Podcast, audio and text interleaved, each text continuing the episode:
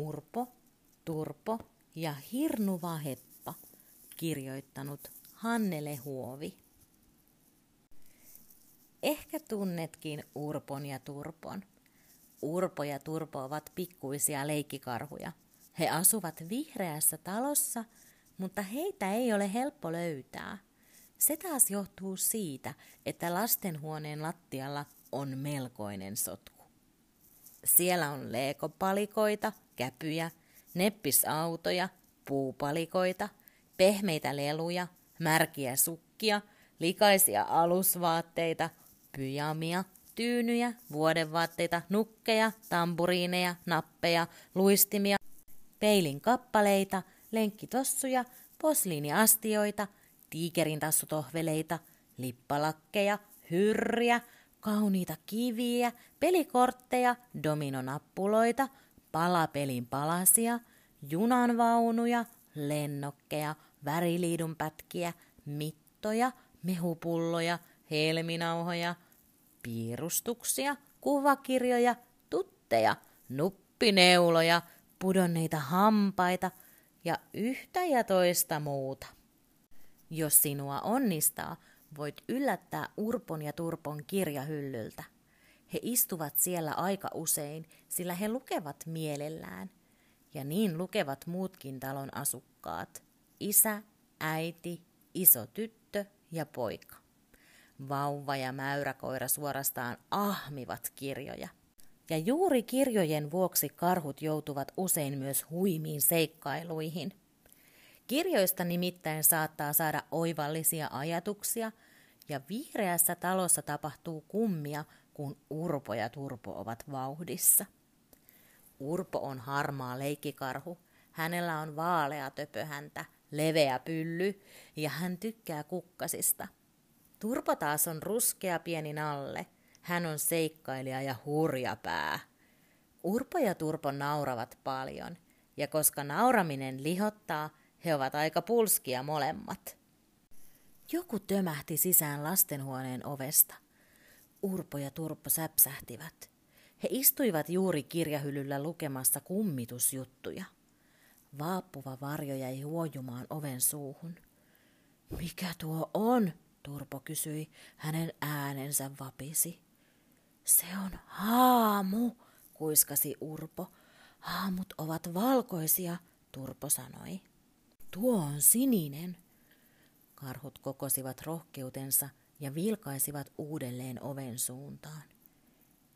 Ehkä se on hevonen, Urpo sanoi. Ja totta tosiaan, kyllä se vähän hevoselta näytti. Se oli sinistä huopakangasta ja sen jalat harottivat joka suuntaan. Sen oli vaikea seisoa tukevasti. Ihanaa, sanoi hevonen. Mikä nyt on niin ihanaa, Turpo kysyi. Hän ihmetteli, mistä Heppa siihen oli tupsahtanut. Se ei totisesti ollut mikään ravuri. Urpo silmäili hevosta kiinnostuneena. Hevonen näytti somalta, kun se huojui oven suussa honteloilla jaloillaan. Sen turpa oli tehty sametista ja se näytti hyvin ystävälliseltä. Sillä taitaa olla hyvä päivä tänään, Turpo sanoi. Ihanaa, hirnahti hevonen ja nyökkäsi. Mistäs Heppa on tulossa, Turpo kysyi, mutta hevonen vain ravisteli harjansa ja pyöritteli suuria silmiään, eikä puhunut mitään. Se on varmasti ommeltu äsköttäin, Urpo tuumi. Se on ihan varsa. Karhut loikkasivat alas kirjahyllyltä ja kiirehtivät oven suuhun tutkimaan tulokasta. Hevonen ei ollut kovin suuri ja se oli aivan liian hontelo kannattelemaan karhuja selässään. Sen jalat olivat pitkät ja laihat. Se oli kerrassaan onnettoman näköinen hevoseksi. Vahinko, että sinä olet tuollainen ruipelo, Turpo sanoi. Ihanaa, sanoi hevonen. On se vähän surkea hevonen, Urpo sanoi. Ihanaa, sanoi hevonen. Se ei taida puhua muuta, Urpo sanoi ja silitteli hevosen samettista turpaa. Hän nosteli hevosen tuuheaa villaista harjaa ja löysi sen alta kaksi uteliasta korvaa. Ne värähtelivät hauskasti, kun hevonen kuunteli lastenhuoneen ääniä. Mikä sinun nimesi on? Urpo kysyi. Ihanaa, sanoi hevonen ujosti. Se on ihan sopiva nimi sinulle, Urpo sanoi ja paijasi hellästi hevosen sinistä silkkikaulaa. Sinut on päätelty huonosti, Turpo sanoi. Hän kiersi pienen hevosen ja tarkasteli sitä joka puolelta. Hevosen jokaisesta neljästä kaviosta roikkui pitkä puuvilla lanka. Noihin kompastuu, jos yrittää laukata, Urpo sanoi.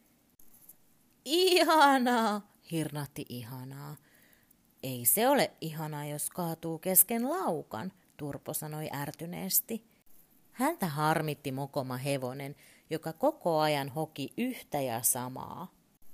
Meidän pitää katkaista nuo langat, Urpo sanoi. Jos meillä olisi neula, niin langat voisi pistellä sen sisään, Turpo innostui. Hevonen sävähti.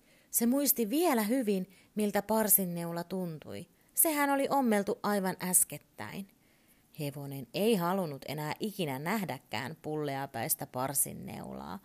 Se muisti tarkalleen, miten paksu neula työntyi nahkan lävitse ja kuljetti mukanaan vahvaa puuvilla lankaa. Ihanaa! Hevonen hirnui hurjalla äänellä. Sitä pelottaa, Urpo sanoi. No sitten pitää etsiä sakset, Turpo sanoi tarmokkaasti ja lähti saman tien taivaltamaan lelukaapin suuntaan. Urpo silitteli varsan silkkikaulaa ja koetti rauhoitella hevosta. Kotvan pengottuaan Turpo löysi laatikosta muoviset paperisakset ja raahasi ne hevosen luo. Hän aikoi leikata poikki kaikki kiusaavat langanpäät. Ainakin hän aikoi siistiä hevosen kaviot. Mutta sakset olivat huonot. Karhut nirhoivat ja niivittivät, kiskoivat ja naksuttivat lankaa muovisaksilla, mutta mitään ei tapahtunut. Lanka ei katkenut, eikä se edes kulunut. Lapsilla pitäisi aina olla kunnon sakset, Turpo sanoi. Hän oli hyvin harmissaan ja hänellä oli jo hiki. Näillä ei tee yhtään mitään. Onko täällä puukkoa, Urpo mietti. Hän lähti vuorostaan lelukaapille ja palasi hetken päästä kainalossaan isoisän seitsenteräinen linkkuveitsi. No nyt on vehkeet, Turpo innostui ja alkoi kiskoa linkkuveitsen teriä esiin. Hän veti auki korkkiruuviin ja purkinavaajan. Hevonen ihanaa tuijotti niitä kauhuissaan.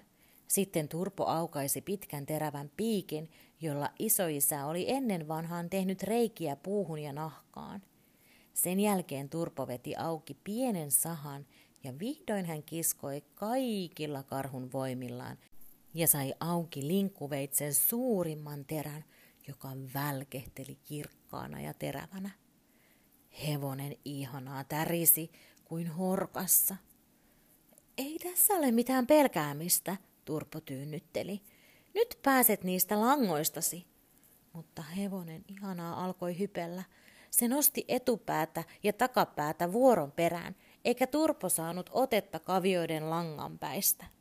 Turpo ei myöskään pystynyt leikkaamaan linkkuveitsellä, jonka terät oli kiskottu esiin.